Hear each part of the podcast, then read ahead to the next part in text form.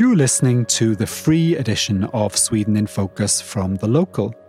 If you would like to listen to a full length version of the podcast, as well as an additional midweek episode, please check the episode notes for details on how to upgrade to Membership Plus. Here's this week's free edition.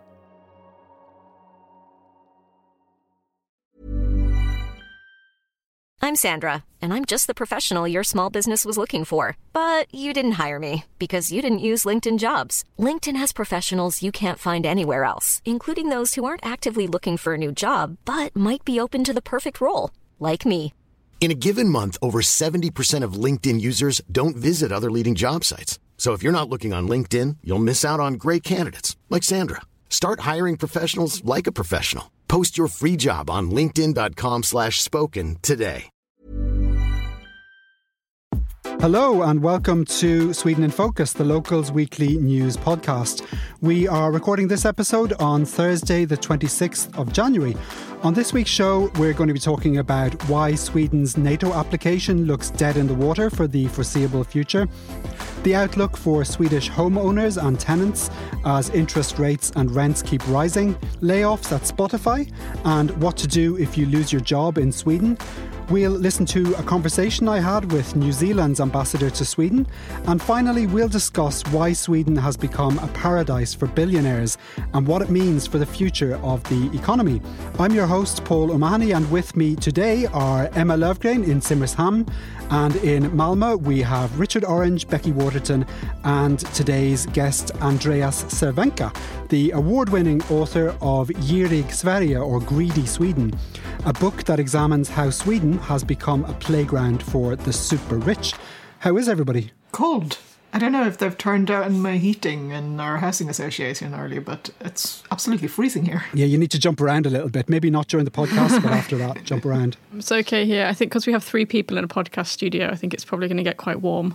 so you should come here next time, Emma, and then uh, then you won't be complaining about the heat. Oh, we've got tons to get through today, so just say welcome to the podcast, Andreas, and we're going to come back to you quite a bit throughout the episode.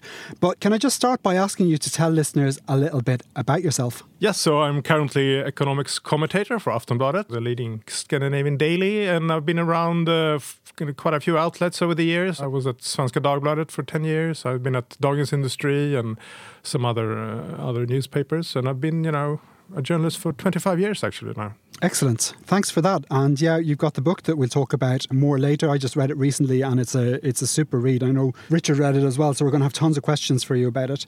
We're going to start with NATO. We talked about Sweden's stalled NATO application last week and how the hanging of an effigy of Turkish President Erdogan had put a spanner in the works, and things have just continued to go downhill since then.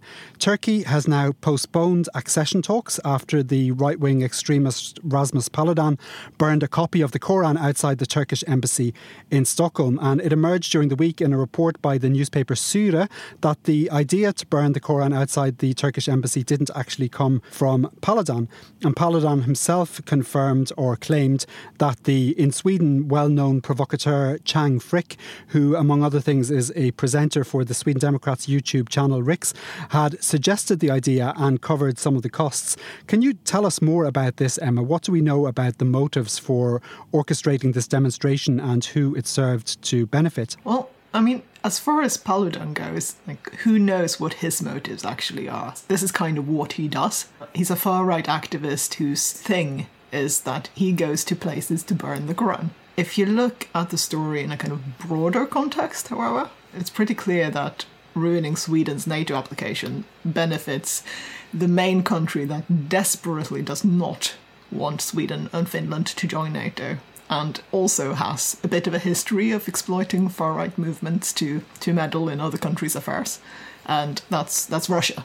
Okay, so what do we know about that? Do we know if there are any links between Russia and Paludan's Koran burning? Well, yes and no. So Paludan himself, as as you mentioned, he, he says that the idea to do this at the Turkish embassy, it it came from one of two people who contacted him to ask him to come to Sweden. A reporter at um, the far right site Exakt 24, which is a site that's run by a former Sweden Democrat member of parliament with a pretty dubious track record of praising Russian democracy, and um, and also Chang Frick, who you mentioned. Uh, so Frick, he's a guy who runs a right wing populist site called Nyheter He's also, as you said, a presenter on the Sweden Democrats YouTube channel, Riks, which, by the way, publishes a lot more extreme right content than the party does in other channels. And um, he's also, among other things, previously produced freelance material for the Russian propaganda site Russia Today. And while I'm mentioning all of those sites, I should probably also say that he last year also appeared on a game show made by Sweden's public broadcaster SVT. So he has this kind of weird role where he's partly seen as a bit of an awkward fringe figure, but is also kind of a household name.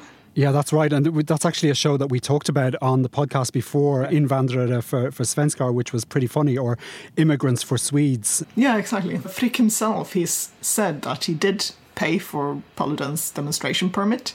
Well, he said that he wanted a right wing voice in the NATO protest because so far it's hmm. mainly been left wingers who have been the most vocal about opposing NATO membership for Sweden.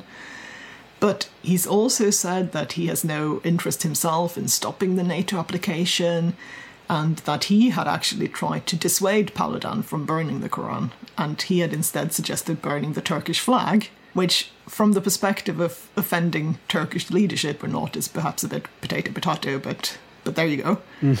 um, so there are these kind of sort of links between Russia and Paludan's Quran burning, but there's no sort of firm evidence of any kind that it was orchestrated by Russia.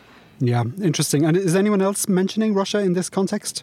Uh, yeah, lots of people. I mean, you've got Mika Aaltola, who's the head of the Finnish Institute of Foreign Affairs, and he told Hufvudstadsbladet, which is a newspaper in Finland, about this latest incident that, that Russia really likes using extremists for their influence operations and that mm. they hmm. love how easy it is to just stir things up and cause confusion.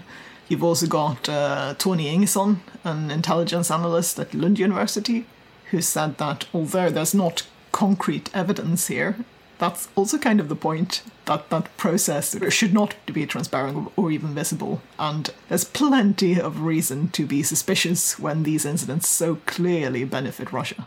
And what about the fact that there are links between some of the people involved and the Sweden Democrats? Um, we're seeing a lot of people starting to say that it's time for the government to start answering questions about how it views the potential security risks of collaborating so closely with uh, a far right party.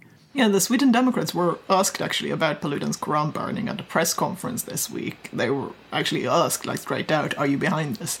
And they said they weren't involved at all. As I'm sure the Russian leadership would say if you ask them.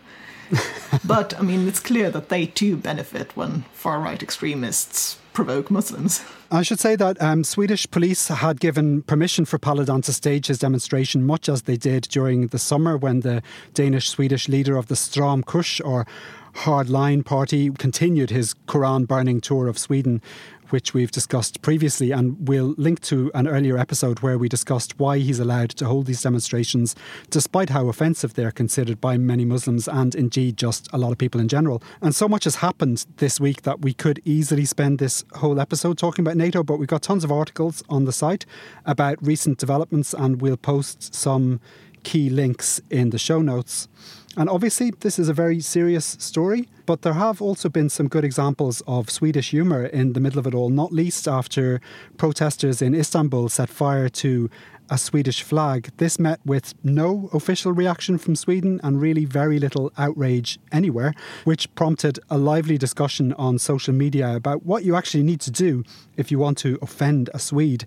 And a lot of the answers came from Swedes. And Becky, you've been keeping a close eye on the responses. What are some of the best ones? I think the thing I found the most interesting is that you can kind of split them up into different categories that each say a bit about Swedish culture.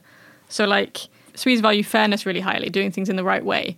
Don't jump in front of them in a queue, you know, let people get off the bus before you get on the bus. Don't split a restaurant bill 50 50. You each pay exactly for what you you bought. Like, why does the Swish app have a calculator if not to specifically figure out exactly how many krona you owe someone after eating lunch with them? Yeah, I, I think uh, we've got two we've got two Swedes in the podcast today, but I have a feeling they're going to be way too polite to, to interject. Uh, unfortunately, I would say that's quite true. Yeah, and then also like Swedes get annoyed or offended if your life if your actions make life difficult for other people like you take someone's slot in the laundry room you don't clean out the fluff from the dryer so someone else has to do it you don't recycle properly you leave grovsopor so like waste that needs to go to the tip you leave that in your housing association's recycling room. Like that's really really annoying and offend- like that will provoke an angry passive aggressive note. Because a swede will never come up to you and say i'm really angry at you. That was stupid. They'll leave you a note saying mm. which will say that in worse words there'll be very very kind of profanities and lots of yavla and all of this like on a note but never in person. I'm typing out that note to you as you speak, Becky. Yeah Yeah, Sweden is a paradise for passive aggressives. especially irritating if you mix up Sweden and Switzerland. So, so the protesters in Afghanistan who accidentally burnt a Swiss flag instead of a Swedish flag, I think they probably annoyed Swedes more than if they just burnt the Swedish flag because that whole like mi- mixing it up with Switzerland is very irritating. I know it feels like a myth sometimes that thing about people mixing up Sweden and Switzerland, but then we saw those pictures. Yeah, I was like, is this a bit cliche? Does this actually happen? I once, okay. I once crossed the border from Kazakhstan to Kyrgyzstan with my Swedish person, who's now my wife, and and she spent. They took her. They took the Kyrgyz border guards, took her into a back room, and, and she had to get out a map to prove that Switzerland and Sweden were different places. And she and they were, and they were amazed. They'd never met met a Swede in their life, and I just found that it was hysterical. Actually, she had to like point it out on this big world map on the back of their office. I wonder what the Swiss people think about this. You know, Yeah. If they're more aggravated at being mixed up with Sweden than we are. Yeah, we should ask them. Yeah, nobody, nobody ever asked. No, the Swiss exactly, yeah, no, no. We'll have to ask the local Switzerland, to get them on the podcast. Uh, and you've put together uh, quite a few of these in, in an article, 33, is that right? So we'll link to that in the show notes. I think we had something like 80 suggestions, but there were just so many. We're going to move on now to the Swedish property market. And Richard, you wrote an article this week that we'll link to in the notes explaining how much homes in Scandinavia are overvalued. Can you tell us a little bit about what you found? And then we'll bring Andreas in to talk about the role property has played in growing wealth disparity in Sweden. Yeah, well, well, we all know that house prices have started been falling now for about six months, and which they haven't really at all since I've lived in Sweden, which is what eleven years. But I wanted to get a better understanding of what the, what the kind of underlying situation was, how precarious the situation was, and whether we could, you know, just have a sort of soft landing or whether it could be could be more serious. Looking at Sweden, Denmark, and Norway, house prices have fallen quite a bit more in Sweden. In fact, more than most other countries in the world. I don't know if Andreas knows about this. It's true, yeah. So the price of homes in Sweden is down about 17% from the peak in June, but in parts of Stockholm it's a bit more, more like 20%, a bit over 20%. What really hit me was a study the EU Statistics Agency did in 2021, so before the rates went up, which showed that Sweden and Denmark were among the countries where people spent the highest proportion of their incomes on housing. And that means it doesn't take much of a hike in mortgage payments before people really start struggling. And the crucial difference between Denmark and Sweden here is that while most Danes have fixed mortgages, about half of them have mortgages that fix the duration of the loan. About 90% of people in Sweden have variable mortgages, or more than 90% in Sweden have variable mortgages, which are just fixed for three months, which means that they feel the pain of every rise almost immediately. Definitely. So, what's going to happen next? The Riksbank, Sweden's central bank, expects the price of homes to fall about 8% this year before rising a bit in 2024. So I'm a bit skeptical because the Riksbank and also all the other banks in Sweden, you know, Swedbank, uh, Handelsbank, and all the others, that they completely misjudged inflation last year. I suspect that rates will have to go higher for longer than they think. And uh, but I should warn that I, I failed the economics one course at university, and also I have a friend who last year blamed me for destroying his life because in about 2006 I was telling him that houses in London were completely overvalued and there was going to be a crash, which there was a bit with the with the financial crisis, but it, it, it was really extremely bad advice. I think we need to get in Andreas in now. So you do have a very good grasp of economics, and you mentioned in your book that the average price of a square meter of property rose by 800% between 1996 and 2021. How did that happen, and why does it matter? So I think there's a, a combination of factors. I mean, one is like urbanization and uh, the fact that we haven't built enough housing to cater for a growing population. But as Richard pointed out, one big reason is that interest rates have been very, very low, especially the last 15 years. And I mean, we had negative interest rates for seven years. And that also plays into Yeah. psychology. And we have a whole generation in Sweden that have been taught that you need to make a, a real estate career which implies that prices can only go up mm. And there's no risks at all. And obviously, there's been quite a rude awakening now in the last few months. And why does it matter? Well, one big consequence is that Swedes are very heavily in debt, as Richard also talked about. Uh, that's, that's the backside of, of rising house prices. And also, it's cemented segregation.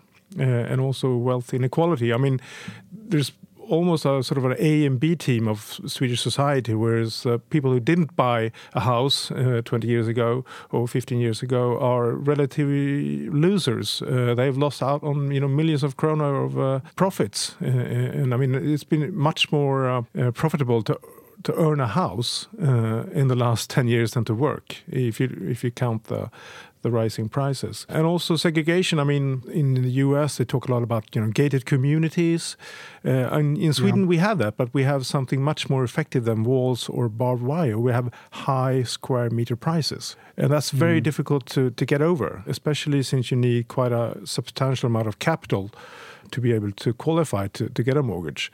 So so yeah. that has meant that you know people who don't own anything they stay in the same area, and that creates some social problems and and just this creates a, a, a tension in the fabric of, of society. I think. Also, if there's no affordable housing, like if you need I don't know a million krona to to buy somewhere and you can't you, you know 20,000 kroner is maybe not enough that means that there's there's nowhere for kind of the first people to buy a property if the only properties available are kind of mid-range then where does everyone else who's starting out at the beginning what do they buy? You know, yeah, I mean, especially for, for young people, I mean, the hurdle is enormous. even if you get a job with a high salary, you can't buy a property if you don't have rich parents or parents who, who've uh, you know made a lot of profit in the in the real estate market. So, I mean, basically, if you look at the big cities in Stockholm, the center of Stockholm, you, you could almost have a sign: if you're young, don't bother coming here because you can't afford it. Uh, and also, I think affects the high cost of living, uh, and of course, it's been rising even more now with the interest rates. It also affects, you know, do you have, can you afford to have kids? Uh, what kind of job should you be looking for? I mean, it's almost that to be a if you're living in Stockholm, if you're a teacher, or a nurse, or a policeman, it's almost uh, an, like an economic sacrifice you're making because the the cost of living is so extremely high. Not even can you afford to have kids, but how many kids can you afford to have? Because sure. if you have more kids, you need a bigger property as well. Yes. That's why so many people end up moving out moving further away from the city centres. Yes, and also you know changing from the big cities to there's a been a wave actually for many years. People were moving to Stockholm. In the last few years, people being leaving Stockholm, and that's one of the reasons. Great, thanks for that, Andreas, and we'll come back to you soon when we talk more about Sweden's billionaires and wealth inequality. Now, recently we've seen major layoffs in the tech sector with Amazon, Microsoft, and Google all slashing their workforces in a major way. And this week we learned that Sweden's Spotify is set to lay off 6% of its global workforce. And we have a lot of listeners who work for Spotify and other tech firms in Sweden. And given that these are tough times across the board, we thought we'd chat about what to do if you lose your job in Sweden. Becky, can you give us your best advice? Yeah, so I, first off, there's two different ways of losing your job. You can be made redundant, which is that one. That's the one that's valid or like uh, relevant for Spotify employees. And then there's being dismissed, which is avskedad. Mm. Uh, if you're made redundant, then you usually have a notice period. You still get a salary, you get other benefits of employment.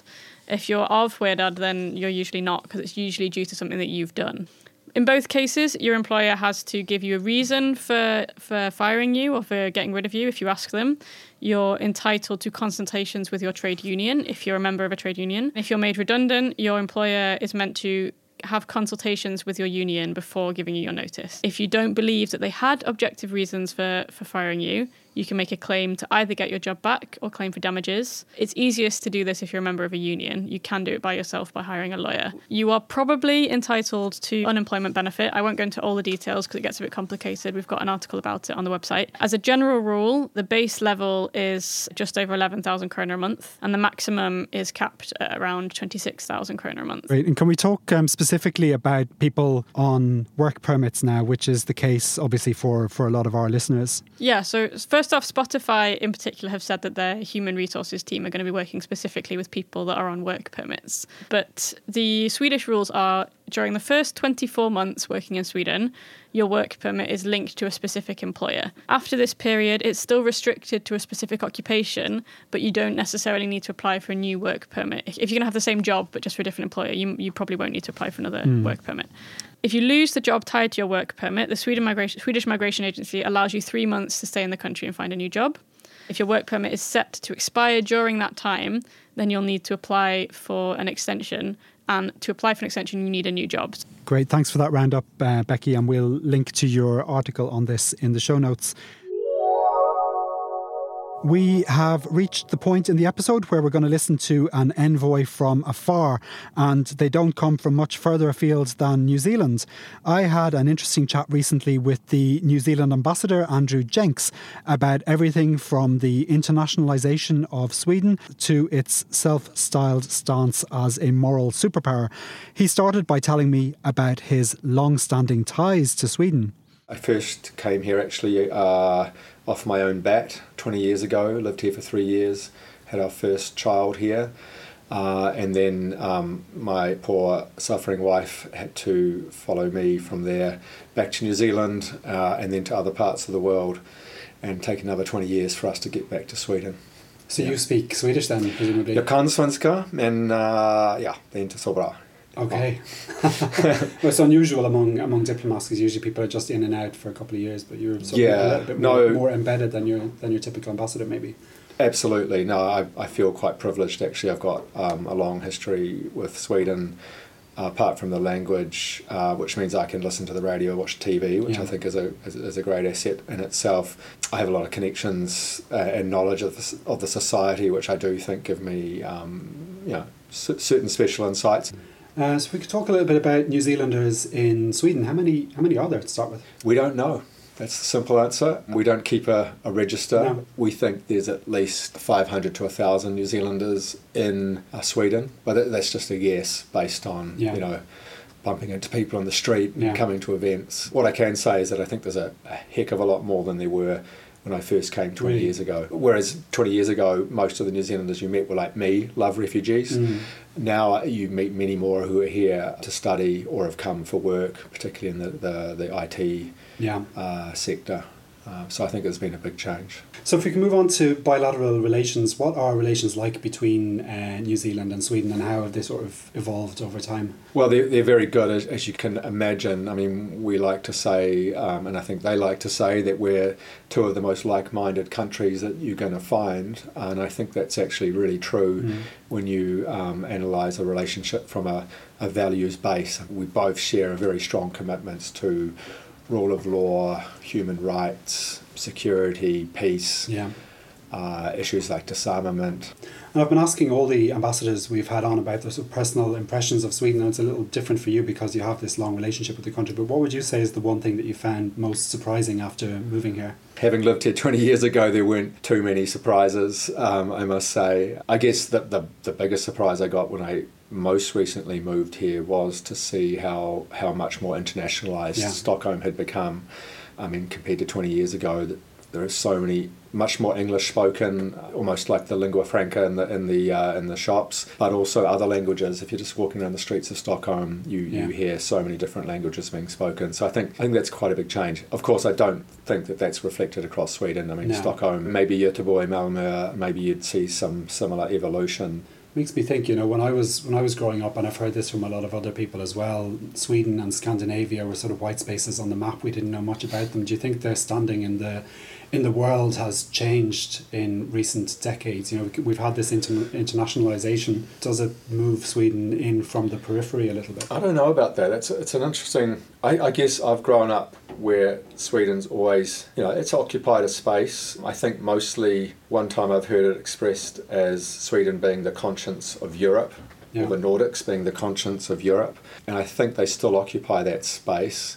Just it was interesting you were talking about that moral aspect, this conscience of Europe. Do you think Sweden is going to have to abandon that position now that it's moving away from military non-alignment? Oh, no, I don't think it, it, it has to do that at all. I don't think we, we should un, underestimate the, the you know how what a big decision that was by Sweden and Finland to join NATO. I mean, you know, when I first arrived here a few years ago, you know, this this question came up: Will Finland and Sweden join NATO? And the answer was an absolute no. It's not going to happen and then here we are yeah. a few years later it's happened or it's happening the decision to shift seemed easy enough and we know why because mm. there was immense pressure to do so external factors which frankly i completely understand if i was them i would yeah. be joining nato um, yeah. in the circumstances i think a lot of the consequences are yet to play out they'll be part of a formal military alliance and with that will come obligations and it will just mean that even though um, that doesn't necessarily extend to compromising your principles on certain issues such as disarmament, it might find, you know, how it can express itself in the same way as a NATO partner. I, I, I think it will have to find different ways to do that. Mm. But principles, I don't think it's going to compromise on, or values, I don't okay. think. Just final question uh, what would you say is the best thing about living in Sweden? It's a long, dark winter and a short, sharp, but very beautiful and, and lovely summer. The key is to, to enjoy that winter. And I don't think I did that very well the first time I lived here, but I've much more embraced it this time around. Yeah. Once you can embrace the winter here, then I think you're fine, and yeah. uh, you can really enjoy life to the full. And I think Sweden does offer a an amazing physical environment to live in, and then also I still appreciate very much the the values based approach to education and society and work, which just puts a little bit more uh, emphasis on work life balance, more emphasis on children, things yeah. like this. That was the New Zealand ambassador Andrew Jenks, and we'll have an article featuring more from that interview on the local.se in the coming days. I'm Sandra, and I'm just the professional your small business was looking for. But you didn't hire me because you didn't use LinkedIn jobs. LinkedIn has professionals you can't find anywhere else, including those who aren't actively looking for a new job but might be open to the perfect role, like me. In a given month, over 70% of LinkedIn users don't visit other leading job sites. So if you're not looking on LinkedIn, you'll miss out on great candidates like Sandra. Start hiring professionals like a professional. Post your free job on linkedin.com/spoken today. Hello, this is Danny Pellegrino, host of the Everything Iconic podcast, and I'm here to tell you all about Splash Refresher because hydration is mandatory, but boring is not. Now, I love my water, but if I don't spice it up, I'm not going to finish what I took out of the fridge. That's why I love my Splash Refresher, which is flavorful, delicious, bright, hydrating, and zero calories. The wild berry flavor is my fave. No, wait, is the pineapple mango flavor my fave? You know what?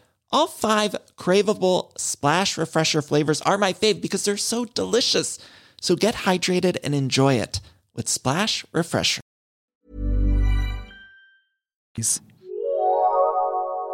Now, how did Sweden transition from being a high tax bastion of welfare statism to a billionaire's paradise over the course of just a couple of decades?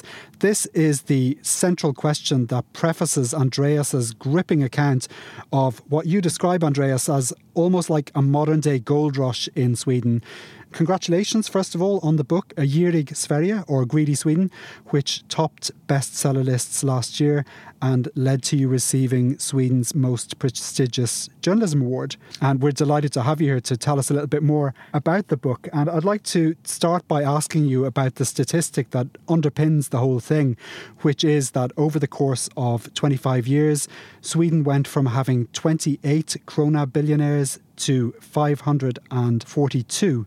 How did that happen? Well, there are several things uh, uh, I point to in the book. Uh, but I think you know underpinning those this whole um, development is inflation, and uh, I mean there's obviously a lot of talk about inflation these days. But in fact, we've had inflation in Sweden for quite a long time, but not in consumer prices, but in assets. Mm. So we have what you call asset inflation, and that is you know rising prices of property, stocks, land, or all kinds of financial assets, and that's been quite explosive for a long time. And that of course benefits people who own assets and uh, specifically people who own assets that they finance with debt because when the interest rates are very low this becomes very cheap so people who uh, you know if you simplify it a bit people who have owned things the last two decades have been huge uh, winners, and people who don't own have been you know losers. Uh, and I would say specifically, uh, I think I you know would like to pinpoint three things. We've already talked about one of them, uh, the low interest rates you know, especially the last 15 years. And I mean, that's not unique for Sweden, but Sweden was quite extreme uh, with our negative interest rates for a lot of years, especially when the Swedish economy was doing quite well. I mean, a negative interest rate would normally only happen if you're in a very deep recession to try to take the economy out of the slump. But we have had interest rates when when people were doing quite well and companies were, you know, making a lot of profits and there was no uh, not so high unemployment. So that has fueled uh, this, you know, asset inflation very much. Yep. Uh, and this is sort of, I mean, the central bank is uh, supposed to be an apolitical institution, uh, but you know, low interest rates does create uh, inequality in in in, a, in, the way that it actually transfers money from people who don't own things, who uh, don't have you know mortgages, to people who do own, and that's been a huge transfer of, of wealth. But Sweden's politicians, for some reason, decided to put a little more fuel on that fire by lowering our taxes. So Sweden is still a very high tax country when it comes to taxation of labor. We're not number one in the world, but we're still in the, in the top five. But when it comes to taxes on assets, on property, we've been uh, abolishing a lot of taxes. So it started in the 90s with the uh, wealth tax, the inheritance tax, and the gift tax. And then in 2000s, we abolished the property tax, which uh, you know actually is quite unique. A lot of most countries have property tax.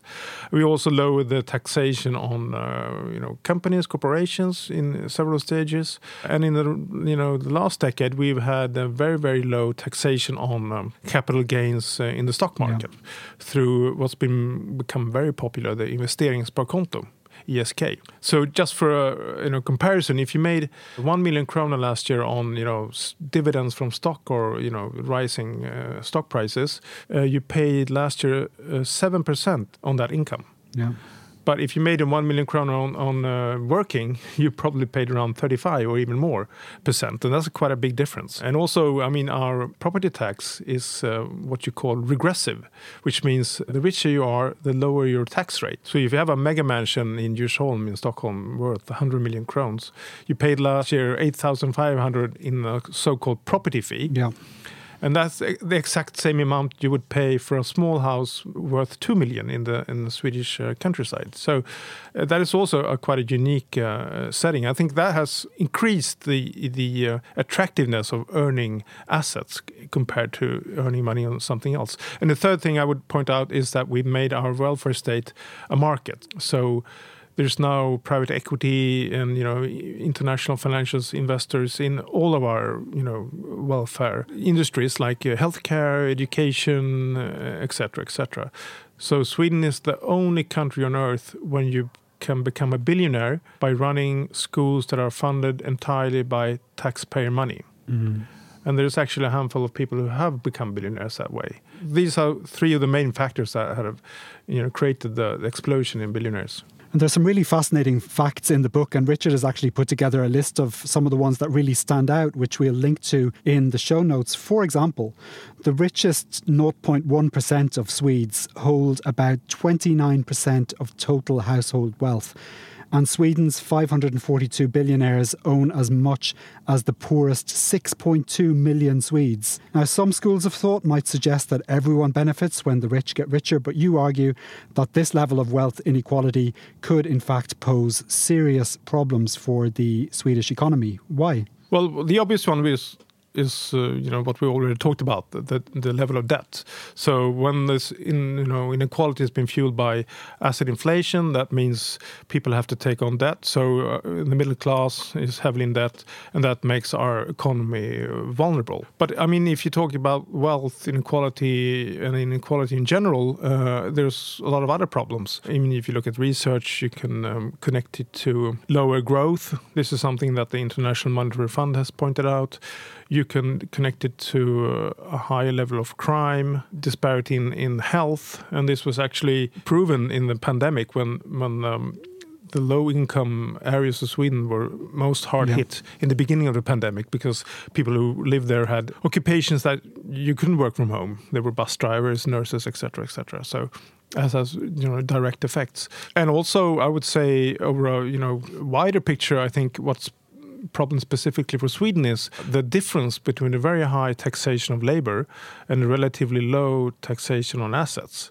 because that alters your uh, incentives Mm. uh, as a citizen. So why should you try to get a, a high-paying job when, uh, from a taxation standpoint, it's much more lucrative to be a day trader on the stock Mm. market? And I think that also plays in when people. Uh, you know choose you know what they're going to do with their lives. I mean we have a problem in sweden with it's very difficult to get nurses. It's difficult to get teachers. Difficult to get good people uh, wanting to be in the police or in the military. And that's a problem. And also it's a problem because it's on uh, labor that we taxes on labor that we finance the whole welfare state. So roughly 85% of uh, the swedish state tax income is from taxes on labor. Yeah. And only four and a half percent is from you know private uh, you know taxes on private property. Uh, so if we have a lot of people you know quitting their day job to be day traders or or which has been very popular the last few years, like. Um, Instead of taking out your money as salary, you take it as a dividend in your own private company. That lowers, you know, the income for the state, and over time, I think that erodes the whole idea of the the welfare state. Yeah, and you talk a lot in the book about the obsession in Sweden with the stock market, and particularly the fact that young people in Sweden are now taking out SMS loans to buy shares in an attempt to get rich quick and place deposits on a home. Why are you so concerned about this? Yeah, I think first of all it plays in in the whole you know the environment they grew up in, which is like uh, a world where s- stock market can only rise, interest can only be low, but also uh, a world where you have to get rich quick. If you want to buy an apartment, you know, sometime in your adult life, you have to get a, uh, you know, uh, half a million crowns or, or more. And I think a lot of people, millennials, that will look for the quick way to to get rich, and that's you know, like high risk stocks, Bitcoin, or other things, or even then, as you said, take loans to to finance that. And that obviously is very dangerous, and I think a lot of people already got burnt on on, on this. Unfortunately, the, the market for these uh, SMS loans and you know quick loans has been very lucrative. Uh, the re, you know, regulation has been very lax, and you know, there's been some uh, some changes, but it's still like an, a market for scavengers. So uh, I actually wrote a, a piece uh, the other week in Aftonbladet, and according to the financial watchdog Finansinspektionen, some of these loans, if you add up all the fees, uh, can can add up to an effective interest rate of over hundred thousand percent.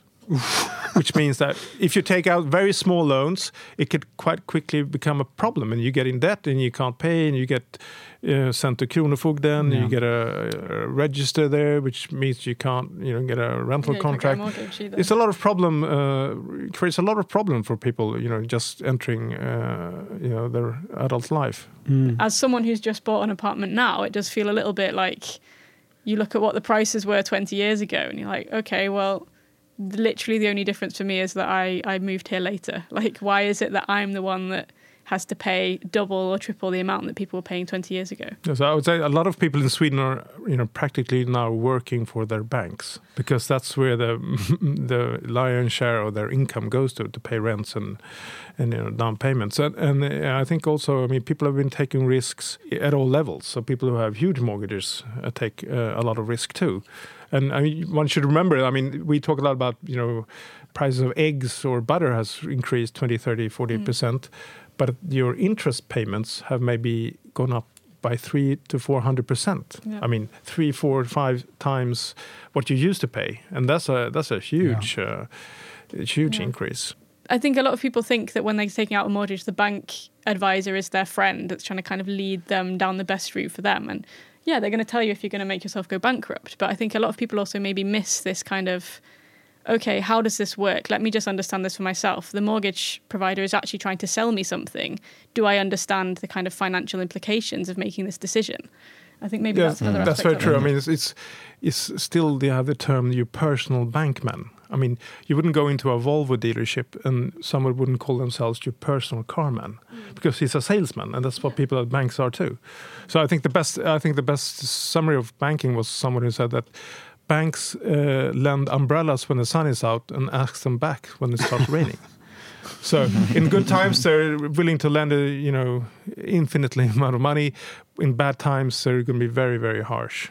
I think it's fair to say that the book is kind of terrifying, and you get the sense you get the sense of a ticking bomb throughout. How worried are you about the prospect of a really major financial crisis in Sweden? Well, that's a 10,000 billion krone question, I guess. I think you should definitely not rule it out. So one should also remember that Sweden, we're, we're quite good at at managing uh, crises that start outside, that are out of our control, like the financial crisis, like the pandemic. But we also have a tendency to create our own problems. So remember, in the beginning of the 90s, we have a huge real estate and housing bubble that burst and sent Sweden into a you know deepest financial crisis since the since the war, and we're still actually feeling the effects of that. What's happening now is you know roughly the same, although the you know, the numbers are bigger. So we have. Um, one huge risk is the you know the real estate market. Mm. Uh, all the companies that have taken on enormous debt to buy you know offices, housing, etc., etc.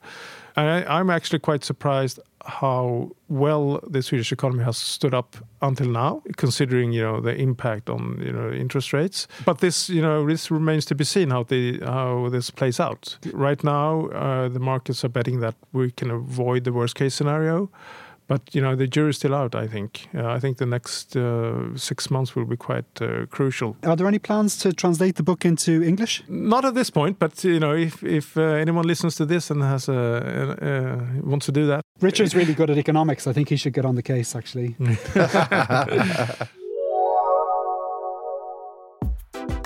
And that's all we have time for this week. Thank you for listening, and thank you to Andreas Cervenka for joining us. Our panelists today were Emma Löfgren, Richard Orange, and Becky Waterton. Our sound engineer is Reese Edwards. I'm Paul O'Mahony, and we'll be back again next Saturday with a brand new episode of Sweden in Focus. Until then, take care.